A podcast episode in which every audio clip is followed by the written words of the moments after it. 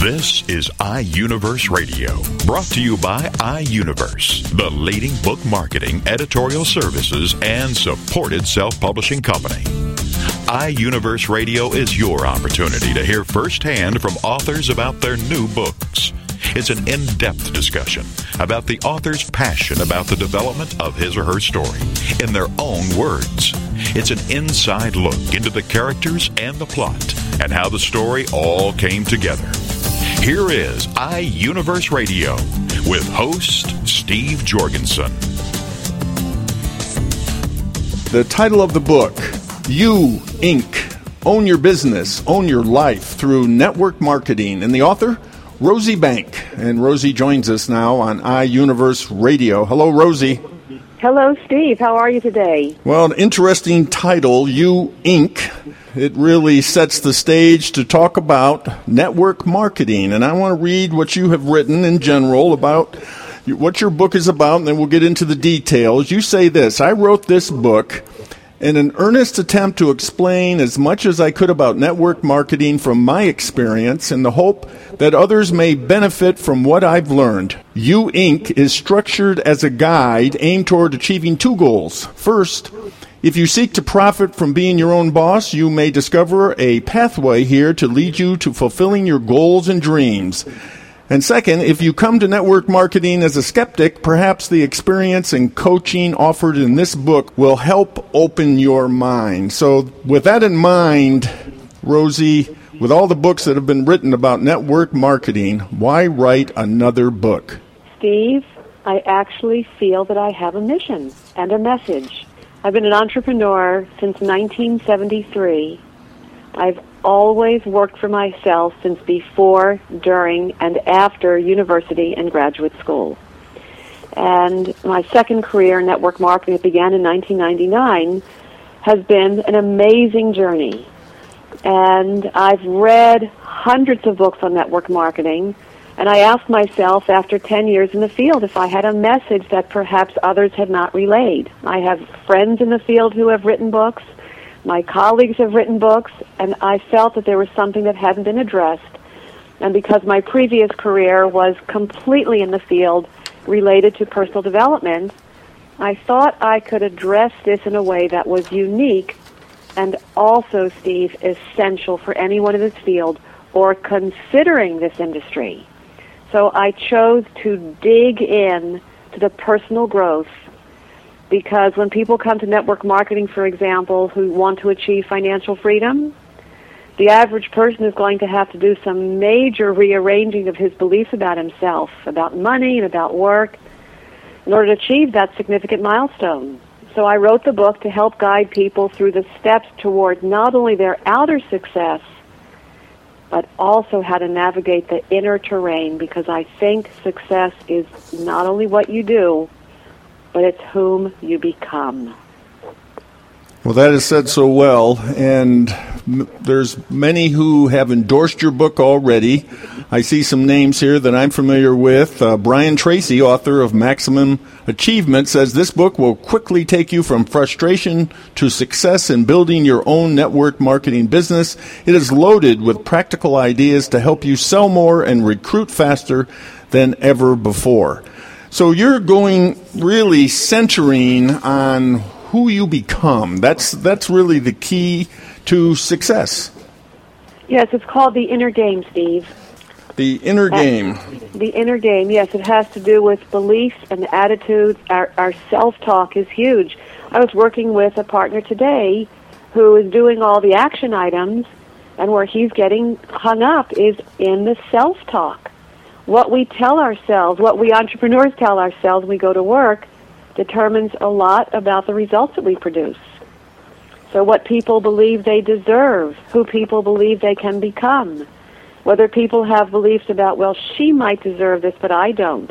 Can you imagine trying to achieve financial freedom if someone is talking herself out of it every day, Steve? And that happens a lot. And then people go away and they say network marketing doesn't work. Well, that's not fair to the industry or to the associate who may not have been trained on the importance of the inner game. Well, all that you're saying and giving for advice to be successful in network marketing seems to uh, add up to me when you look at America and you look at the free enterprise system. Their network marketing or home business is probably the essence, the the, the real fine uh, building block of America because it's people being in business for themselves. Yes, and especially at this time. Steve, I wish I could tell you, in fact, I will tell you, the demographics of people who have come to work in the organization have changed dramatically since the change in the economy. And I address that in the book. There are attorneys and physicians and audiologists and CEOs who are looking up for solutions because when their jobs or their industries have flattened out or in some cases dried up, network marketing has emerged as a solution for professional people who still want to be in control. I think the timing of this book is perfect. I wrote it during the Great Recession and now that we, some some may argue whether we've landed on our feet or not, Steve. That's a that's a personal opinion. But there are people who are still out of work who are looking for solutions. And I think when someone extends a hand and says, there is still, you can still have a shot at financial freedom, even in this economy, there, there is definitely a movement. I think that we're going to look back at this time as the era when network marketing came to full fledged existence. In part one of your book, you have a chapter that's titled Your Dream Too Big is Just the Right Size. Explain what you mean by that. Sure. Steve, I think that one of the hallmarks of personal development is knowing what you want. I think it's easy to drift through life I think it takes a person with courage and determination to take a stand on what he or she really wants his life to be about. There's a conversation in network marketing that goes something like this. What would you do if the restraints of time and finances were lifted? It's not a line item that people can selectively say, I don't have to answer that one. No, people must answer it. And we recommend what I love to call, Steve, big, fat, juicy dreams the kind that make you stretch, the kind that make you have to think differently about yourself. And most importantly, because we encourage people to blow the dust off dreams that they may have thought were unattainable, when you have a team to support you and encourage you, and when you are leveraged because of the tiered distribution and the tiered compensation network marketing, suddenly more things are attainable. And we want people to think outside the box and to reach further because we believe the mechanics of this business model supports that.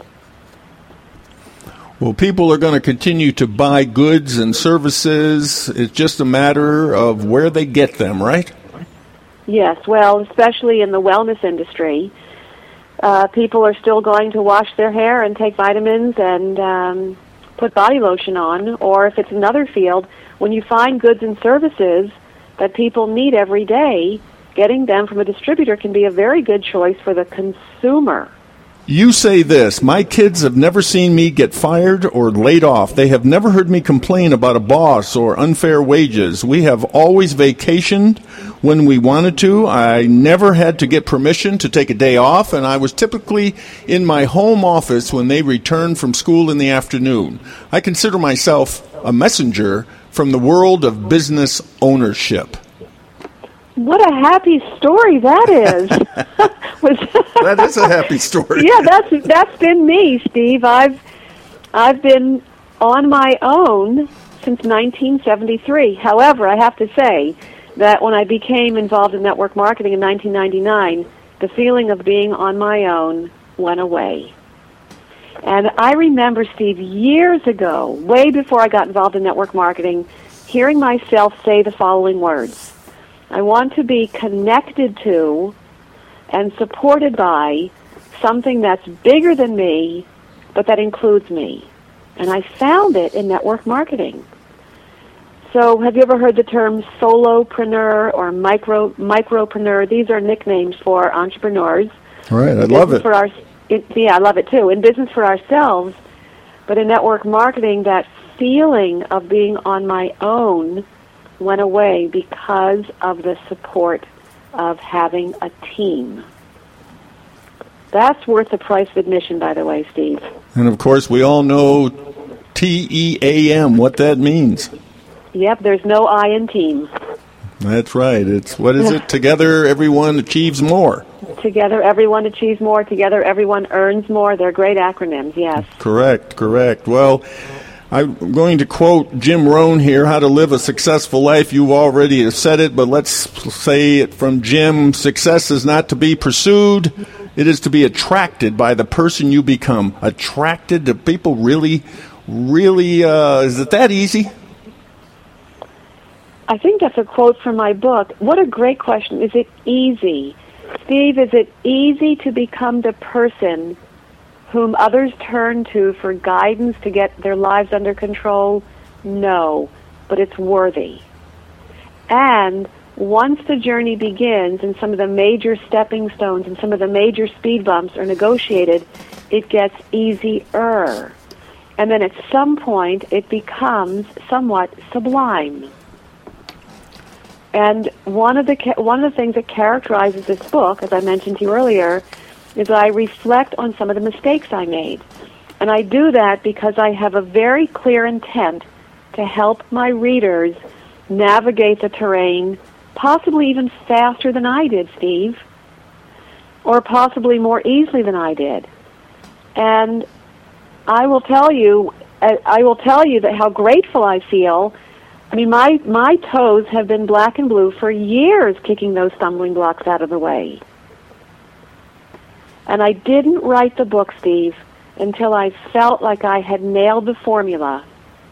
And I enjoy the fruits of my labor because I became the person who you're referring to who attracts others who wants to come work with me. No, it wasn't easy, but it was worth it and it got easier, and then it got sublime. And you address that in your book, chapter 18, I guess, aligning yourself with success. Yes, aligning yourself with success. Can you imagine going down a river, if you've ever done river rafting, and you can stiffen your legs and stiffen your arms, and every every twig you pass or rock you pass, it can be a very uncomfortable ride. Or you can flow down the river and enjoy every turn and every little rapid. Steve, I think the book is going to help people ease themselves into a pathway that can lead to some significant rewards. The rewards include, oh, I'd love to tell you what the benchmarks are for success. It's probably a good time to tell you. The benchmarks for success are the size of your commission check, the size of your organization, the leadership, the leadership level as designated by your company, your ability to persuade and influence people for their own benefit, and certain lifestyle benefits that you came to achieve.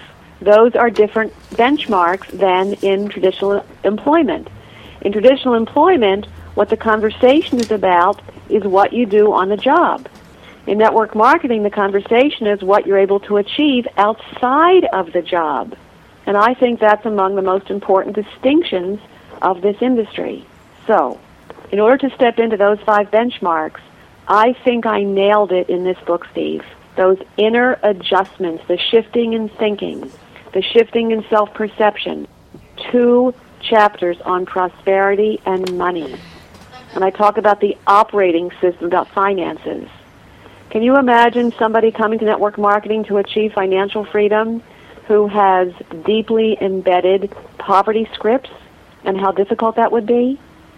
I think if that person can be led to acquire a new set of authentic beliefs about how money works and how much she deserves, I think then the prize that we all come here to get is now attainable by more people. Well, you put it this way in your book I am proud to say that I am a network marketer. I am in business for myself and work closely with other business owners who are my partners. We learn, grow, train, and travel together. We inspire one another and continually share resources to help each other prosper. You make me so glad that I'm doing this. well, these are your words. I'm just uh, quoting them. So you're a product of your experiences and also your own teaching. Yes, thank you. Thank you. I'd like to tell you an important decision I made in writing the book, Steve. We've got about 30 seconds. It's, it's non-specific to my company. It's general to the industry, and this was my way of serving a larger community. Well, it sounds like a great focus, and it sounds like a great book. You Inc. Tell us how to get it, Rosie. Tell us where we can get your book. My URL is u-inc.biz. And for more information about my products and services and more information about my background, including my services and network marketing, our listeners can go to rosiebank.com. Rosiebank.com. Well, thank you, Rosie. Thank you very much for being on iUniverse Radio. It's been a pleasure, Steve. Thank you very much. That was Rosie Bank. She is the author of her book, You Inc. Own your business, own your life through network marketing.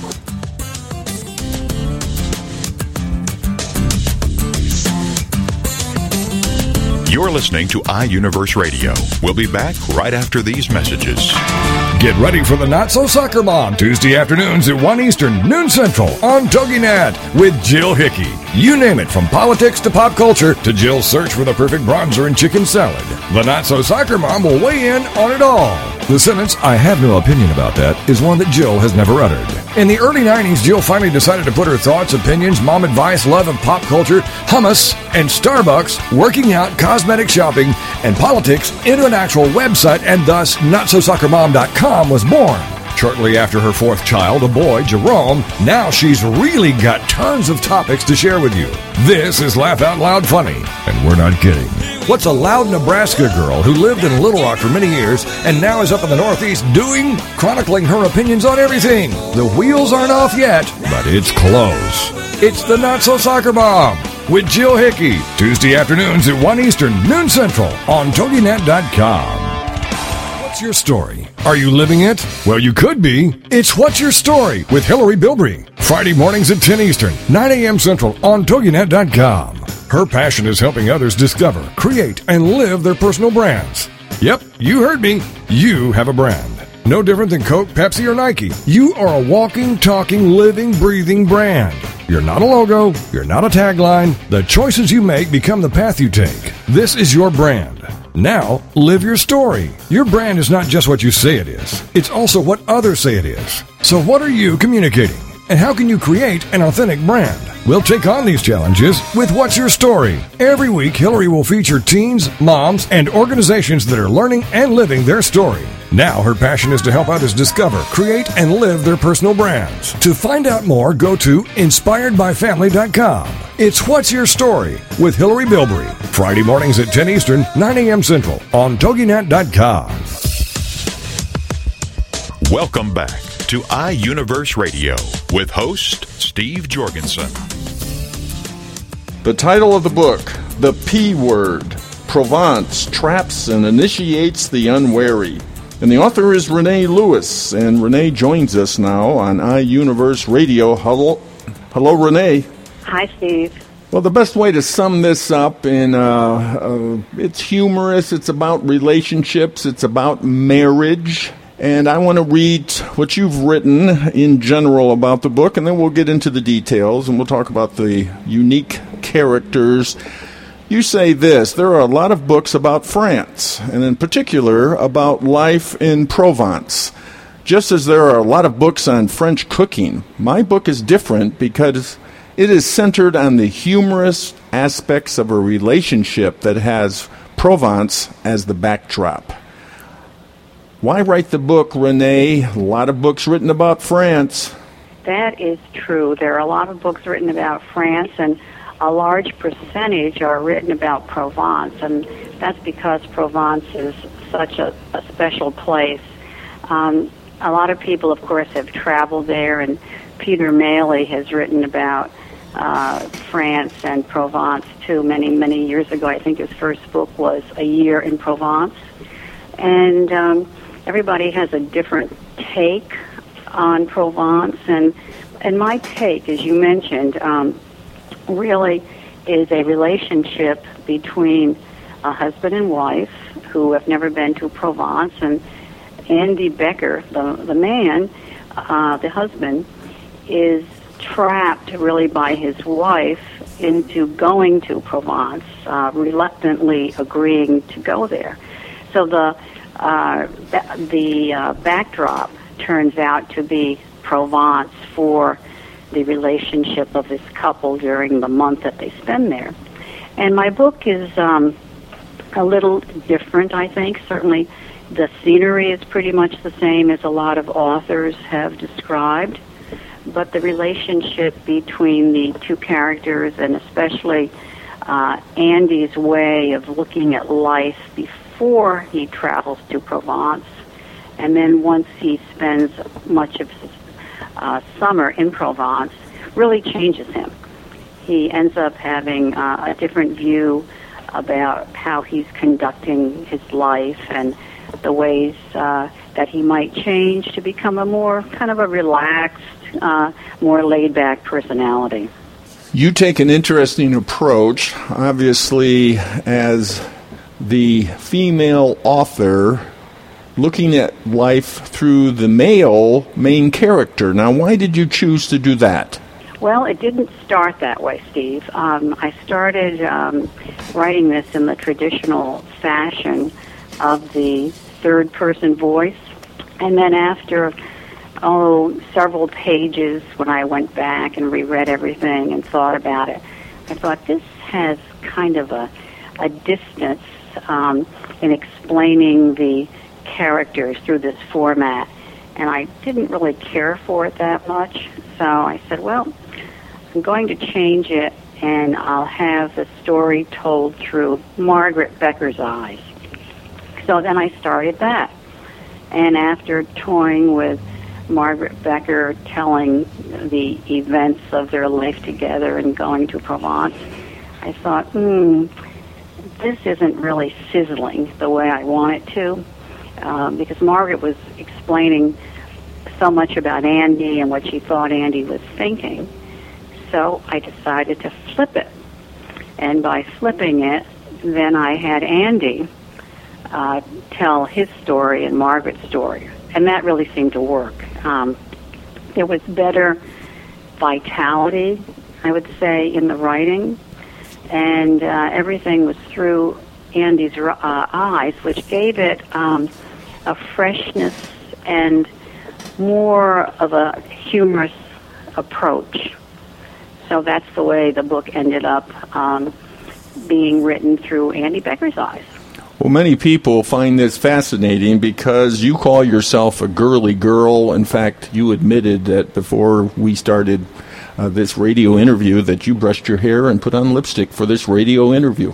That's right. well, of course, I would brush my hair anyway, anyway. But, I, but I took special pains in brushing my hair today. Absolutely. Well, you need to do that when you're on the radio. You have to feel That's good, right. You have to Absolutely. feel good. That's it. Yeah. So I, I would say that people would describe me as being you know, a girly girl. Yeah. So it was kind of unusual that all of a sudden I was uh, writing. Uh, from the male viewpoint, and that was surprising to um, a lot of people.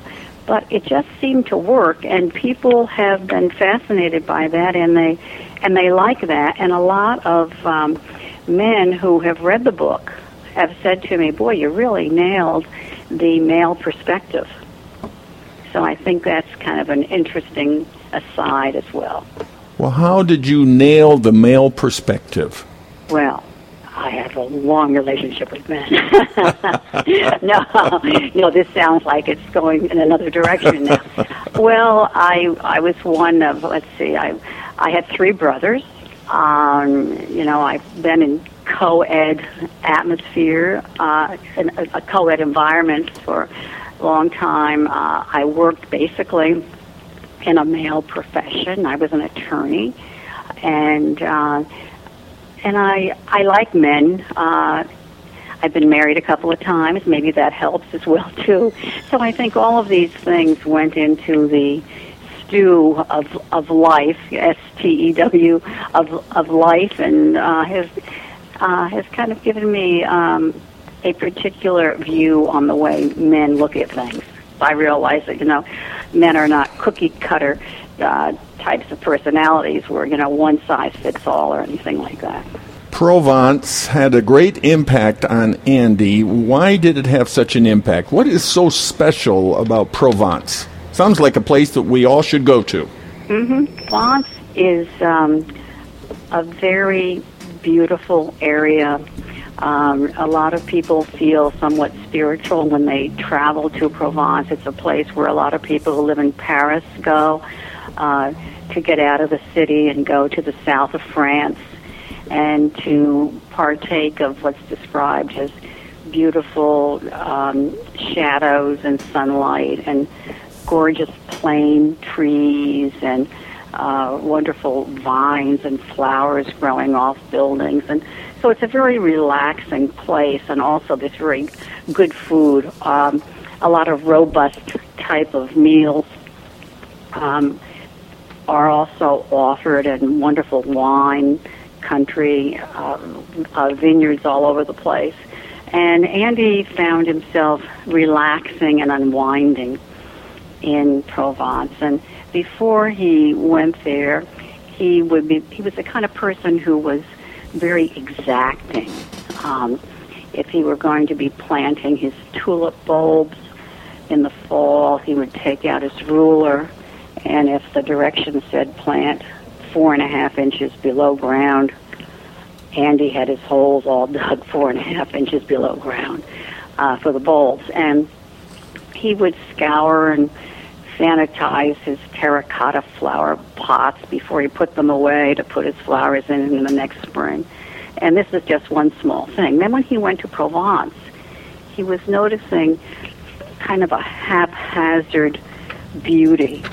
A lot of these terracotta flower pots had moss growing on the outside, and they were speckled and speckled with uh, maybe paint droppings that had never been scraped off, and um, and a lot of the flowers that were growing in these pots were not prize winners even for the county fair, but they had a lot of charm. So this was just one small way that Andy realized that he could achieve beauty by just kind of relaxing with it all instead of trying to meet a specific standard. So there were a whole series of things like this, and also with food and traveling and getting along with Margaret during these uh, four weeks in Provence when they rented this little house because Margaret and he had a lot of differences in their personalities, but he was able to compromise and she was too, and so the trip was successful. So I would say that by taking a risk and going to a place that he really didn't want to go to at all in the beginning, he ended up learning more about himself, that he could enjoy himself if he just relaxed a little bit. You call this a relationship story, a marriage story, a love story. Mm-hmm. Now, yeah. Margaret, uh, is she recognizing this change that is occurring to Andy? Um, actually, I think not. Uh, you'd have to probably read that into the story uh, because it's not very clear if she is. Um, my sense is that she has not, and she does not recognize it. Um, now, a couple people said to me, Are you going to be writing a sequel? Because it'll be interesting to see what happens with them. And I don't have a plan for that, but uh, but that's a good question. No one has asked me that question before. If Margaret recognizes the changes in Andy, um, but I I don't think she does, and it's funny because um, now I'm talking about them as if they are real people rather than. and Steve, that's what happened. I mean, once I that's began right. to write this story, and I would go into this room I call my boudoir, and where I would shut the door and sit on my chaise lounge and start, you know, writing on my computer. Uh, After you brushed like, your hair and put on lipstick. That's right. And then I, um, I, I was looking forward to to seeing what Andy and Margaret were going to be doing, and they started to really gel as two people. And you probably have heard other authors Yes, say that their right. characters become real to them. Uh, yeah, the, the characters start speaking and they go, "Oh my goodness, what did they say?" That, that that's right. I mean, it's really strange. I uh, I've heard people say that occurs, and I I was really surprised that that's actually what happens. It's kind of a as weird as it sounds, an out of body experience in a way. Uh, to have these two people who are there, and I could picture them, and Right. uh, and all of this, and uh, so it's, it was very interesting. But um, I don't think she ever, uh, during the course of the book, recognizes the changes in Andy. That's why, um, because the changes, of course, always occur in any of us uh, internally before they are manifested by right. actions, and there might be a gap from the internal change to the actions. And um, so uh, that's why it was so important to have Andy tell the story, because we are with him on this, and we are hearing from him what he's thinking. Are there any other characters that they interact with that are important to your story? Uh, yes, Andy has a very good friend named Woody, and um, he and Woody are good guy pals, and that is developed um, during the first few chapters of the book. In fact, um, as I mentioned, Andy is really reluctant to take this trip, but Margaret's the one who's enthused about going, and she pushes him into it. And one of Andy's excuses is he can't leave his dog. Andy has a dog named Spooky, and he's had Spooky for a long time, and he, you know, said, I can't leave Spooky. Who's going to take care of Spooky? Well, Woody, his pal, comes forward, and Woody's wife, and they end up caring for Spooky during the time that uh, Andy goes. So, but Andy and uh, Andy and um, uh, Woody have kind of a typical guy relationship. They talk about sports and fishing and things like that. So But we get we Woody's important. so we get to know Andy more than we get to know Margaret. Yes, for sure. Ah, okay, Yep. all right. So Yeah, uh, Margaret's important to the story, obviously. Sure. But she's almost like the foil. But, but she's very important. Yeah. All right. Well, it looks like a visit to a what do we call it? I hate to call Provence a tourist center, or maybe it is. Would you call it a tourist center? I would say sections of it are. Okay. Yes. And then uh, Provence is sprinkled with all these little tiny towns, and a lot of them are off the beaten path. And Andy and Margaret stay in a place called Sorgue, and Sorgue is on the Sorgue River. And it's a small town, but it's known for uh, its antiques. It's an antique center, actually.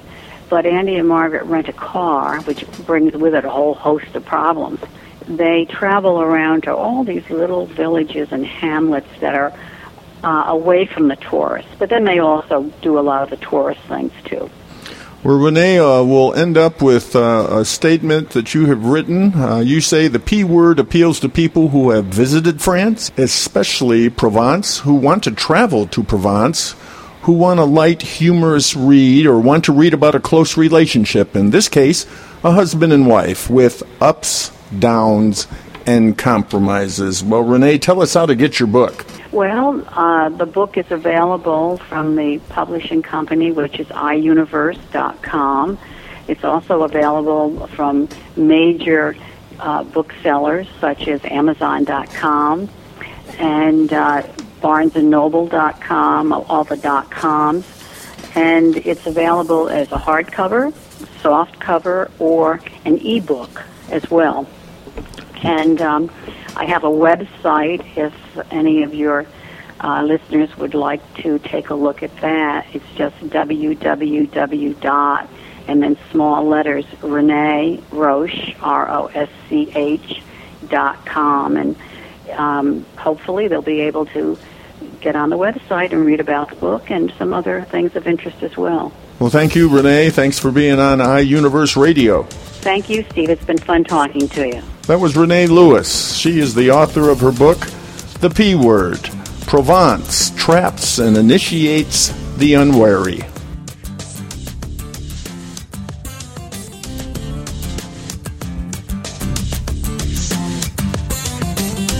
You're listening to iUniverse Radio. We'll be back right after these messages. Hi, everybody. This is Pete Dix of Beatles and Beyond. Why don't we all come together and hear some of the tracks off the latest Beatles release on this radio station?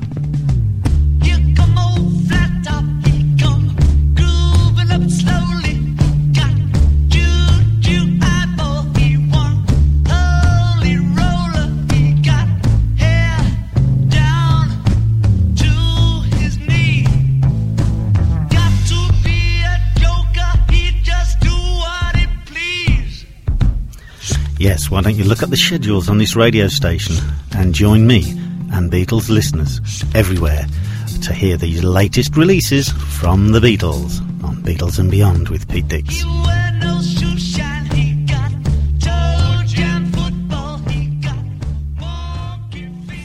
Girlfriended is on TogiNet. Thursdays at 10 a.m. Eastern, 11 a.m. Central, with your hosts Patty Wyatt and Lisa Jernigan. This show is your chance to share, learn, laugh, and connect with other women. The Girlfriended principle was born out of loss. Lisa had recently had her mother pass away from cancer, and my mom um, was murdered. A man just walking into a room and started a 23 second shooting spree. I think one of the things we both realized going through those tragedies that you can be extremely okay and be extremely sad. Check out girlfriended.com and then be a part of Girlfriended, the radio show. Thursdays at 10 a.m. Eastern, 11 a.m. Central. You know, your boyfriend or, or your husband or whatever, they don't totally understand that emotional side to women like another woman does. And I think that's so important just to have Mhm. somebody that you go, she gets me. Check out the website, girlfriended.com. Don't miss Girlfriended with Patty Wyatt and Lisa Jernigan. Thursdays at 10 a.m. Eastern, 11 a.m. Central on TogiNet.com. Welcome back to iUniverse Radio with host Steve Jorgensen.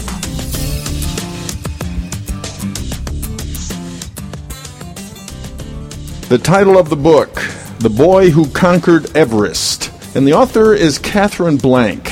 And this iUniverse radio segment is brought to you by Balboa Press. Hello, Katherine.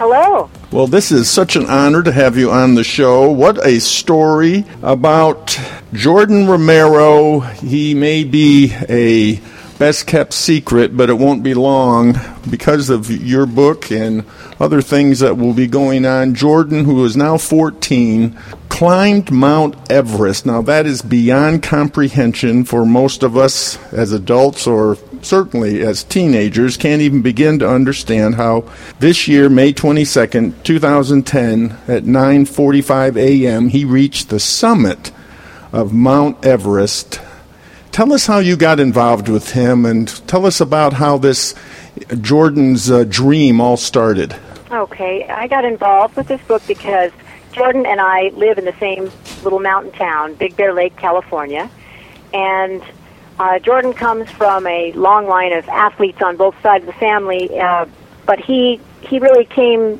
to uh, lo- the attention of local media when he was nine years old, and he declared that he was going to, uh, along with his parents, his father and his stepmother, Karen, uh, they were he was going to attempt to summit all seven of what are known as the seven summits, which are the, the tallest mountains on each of the seven continents in the world, and there are actually eight of them. So uh, he set his sight on climbing all eight.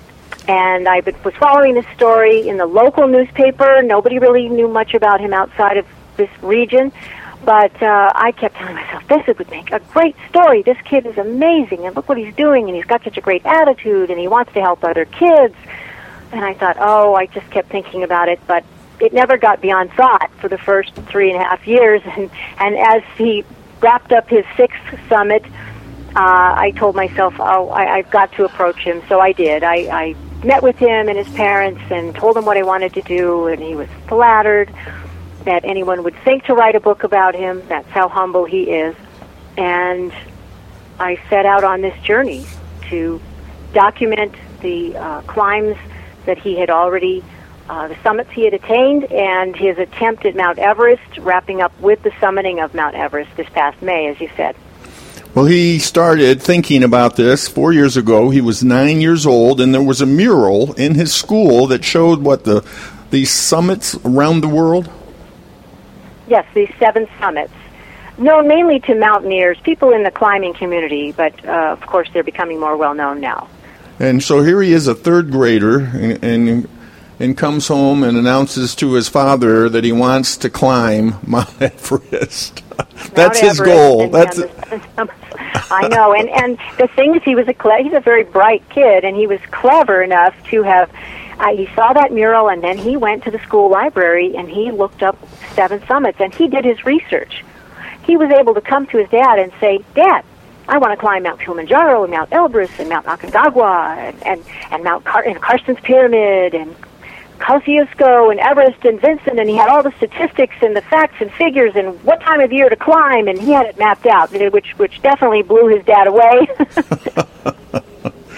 Oh my goodness, yes. I mean, you know, it's one thing uh, that kids come to us with their dreams and their goals, but there's probably only one Jordan, isn't there? There's probably only one Jordan, and uh, I, I must say that there were concerned parents uh, who heard of, uh, especially the when the focus came on, into the spotlight on the the attempt at Everest, who said, "Ah, how how could anyone take their child up there? That's that's child abuse, or or that's that's very very irresponsible." Yeah, they're just they trying to take advantage of this young boy so they can make a lot of money or something, right? Right. They thought he was being exploited or dragged Right. up there or carried up there to, for some reality show purposes. But no, that's not the truth. The, the truth of the matter is that people didn't. They weren't familiar with Jordan's background. He was already climbing mountains. Uh, his he comes from his father is an adventure uh, racer and climber. His his family, his grandfather, they're all mountain climbers. They're all skiers, ski patrol athletes, all American football. I mean, these this is a family of jocks. They really are. And so Jordan was strapped onto a, a backpack at, when he was a few months old and going up mountains. So he, this is a terrain that's very familiar to him, and he had good people around him to train him. So it's he is he is. There's only one Jordan, I, I, and and he's not telling people to try to duplicate what he's done. His message is really in this book to try to find your own Everest, and whatever that may be, set a big goal and break it down Right. into small pieces. Right. Well, that's a message to all of us at all ages, obviously. Uh, we all have dreams. Well, let's turn a dream into a goal, and then it may sound wild and crazy uh, to others, but go for it. That's what he's saying, right? Right, go for it within your means, within your capacity, whatever your aptitude is. But don't just settle or don't uh, turn away from that dream because that will come back to haunt you later. You do want to go for it. You don't have to even attain it. It's just it, the the celebration is in the journey itself. Well, in this radio interview, we certainly can't do justice to way, the way you created this book. It is so different, so visual. Uh, it's really geared toward the uh, what age group would you say mostly? Well, whenever you publish a book, you have to have kind of a target audience, and that just helps you uh, gear it toward that audience. Everything you put into it. So I had my target was ages eight to fourteen or fifteen. Although adults are approaching me and, and they're saying that this book is inspiring them as well. And they're loving the fact that it's visual and it doesn't have a lot of text. Everyone likes to look at pictures. Right. So Lots of I'm getting A lot pictures. of compliments from, Lots of outdoor pictures, lots of uh, different kinds of graphics, you know, explaining all that uh, Jordan had to do and what he accomplished. Right. I wanted to take the reader along on these journeys so that they could ex- kind of experience them in a vicarious way through the photos and really see what he was seeing. Of course, we can go to uh, two different websites and see all that we're talking about. Tell us those websites. Okay, uh, there are two outstanding websites. One is for the book itself, and that's just simply the title, Boy Who Conquered Everest. Dot com, all run together. Boy Who Conquered Everest. Dot com. That has information on the book itself. And then uh, to learn more about Jordan Romero, he has a terrific website that's always changing and updating, and that is jordanromero.com, and that's J O R D A N R O M E R O, jordanromero.com. And that'll that keeps you posted on what he's doing. He has a blog, he has photos, he's preparing to do another uh, climb this winter, uh, summiting Mount Vinson in Antarctica. So he's always doing things. Great site. Now, of course, to do something as monumental as this, he had to find people who believed in him, and not only just uh, for uh, emotional support, and but for money. Right. Yes, it's very expensive. Jordan is not from a wealthy family, so uh, and that was another uh, misunderstanding. People thought that he was the, uh, just some rich kid who was uh, trying to find something to do and with his money, and and uh, that's not the case. He he sold T-shirts. They had taco night fundraisers. He spoke with people from the outdoor products industry, telling them about his goals. Uh, he had to get sponsors. Most of his sponsors were from the industry itself, and a lot of the, the sponsorship was simply equipment donations. So it it was a they had to take out personal loans, and it was a struggle. And then, just as he was about to summit Everest, two sponsors had their own financial difficulties, I guess, and they pulled out. So it was oh a, down to the wire. It was really scary for them. One minute on, one minute off. But yes, very very expensive. Um, and he did. He he he went around to every place, every company, every individual he could, and told them about his dream. And he did. He found people who believed in him and companies who believed in him.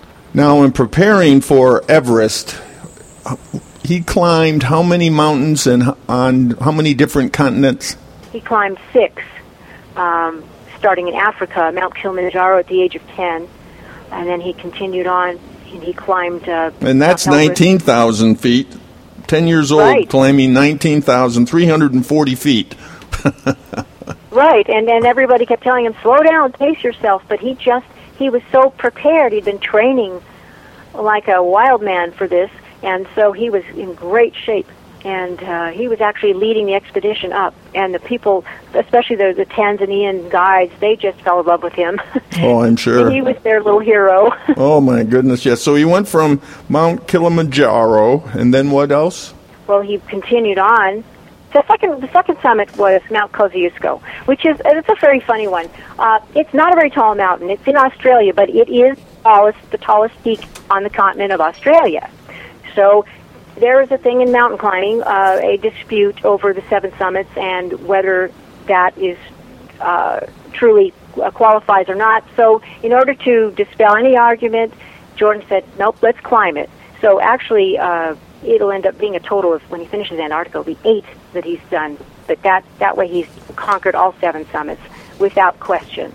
So Kosciuszko, and he did that in 2007. Then he went on to Russia, to Europe, Mount Elbrus. Elbrus is the tallest uh, summit in Russia, and that is 18,500 feet. He did that in July of 2007, one day before his birthday, which was made a special birthday.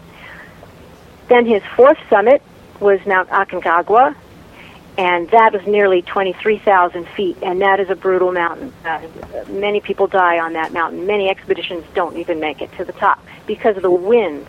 Uh, the winds can reach uh, 110 miles an hour, and with ice crystals, and they've blown people off the mountain. So he, he he had to get a special permit for that because he was technically too young. But he was able to demonstrate that he was in shape and had the mental and physical capabilities and the training to do it. Uh, it also helped that his father, Paul, is a medic trained in uh, wilderness medicine, and uh, so he's, you know, he had really good support. So that, uh, completed that summit in December of 2007. Then he went on to Mount McKinley, which is also known as Denali, in the state of Alaska in the U.S. That's 20,320 feet. Also a very dangerous mountain certain times of the year but they were very strategic in planning the, the date of their, their uh, expedition and their climb. He summited that in June of 2008. Then they went on to the tropics to Papua New Guinea, and he summited uh, the Carstensz Pyramid, which is uh, 16,024 feet.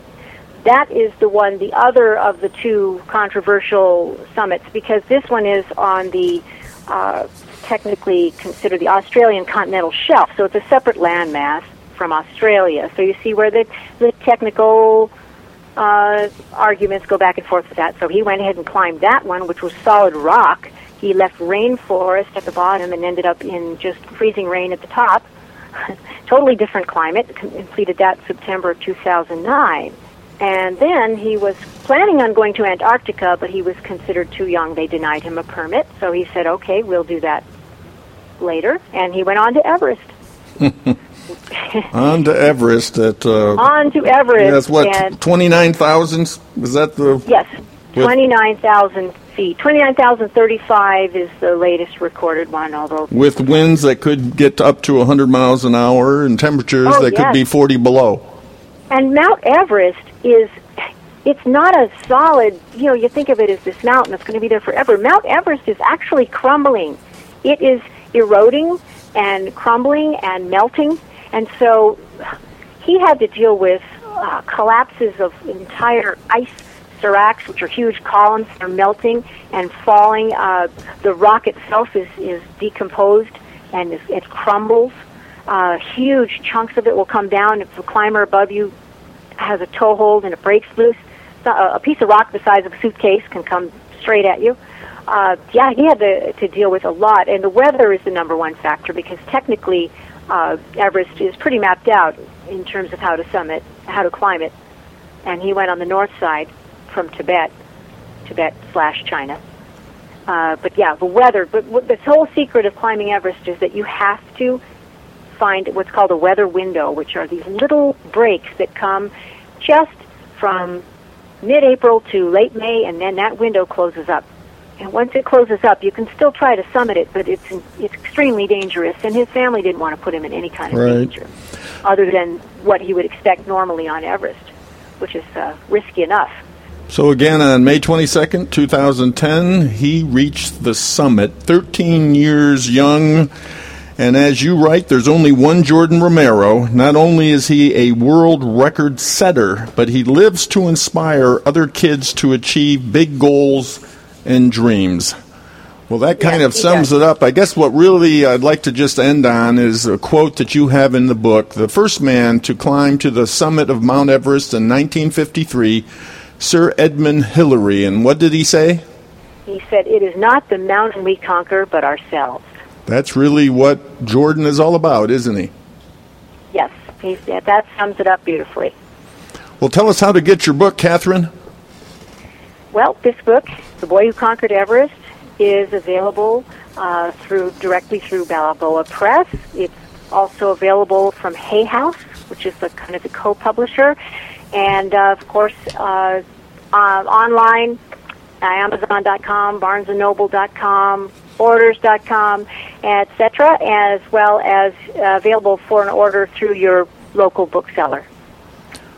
Well, thank you so much. My goodness, what an inspirational young man and what an inspirational story. Thank you for investing of yourself and making us aware and giving us so much to think about. And this is only the beginning, I'm sure. There's going to be much more from Jordan.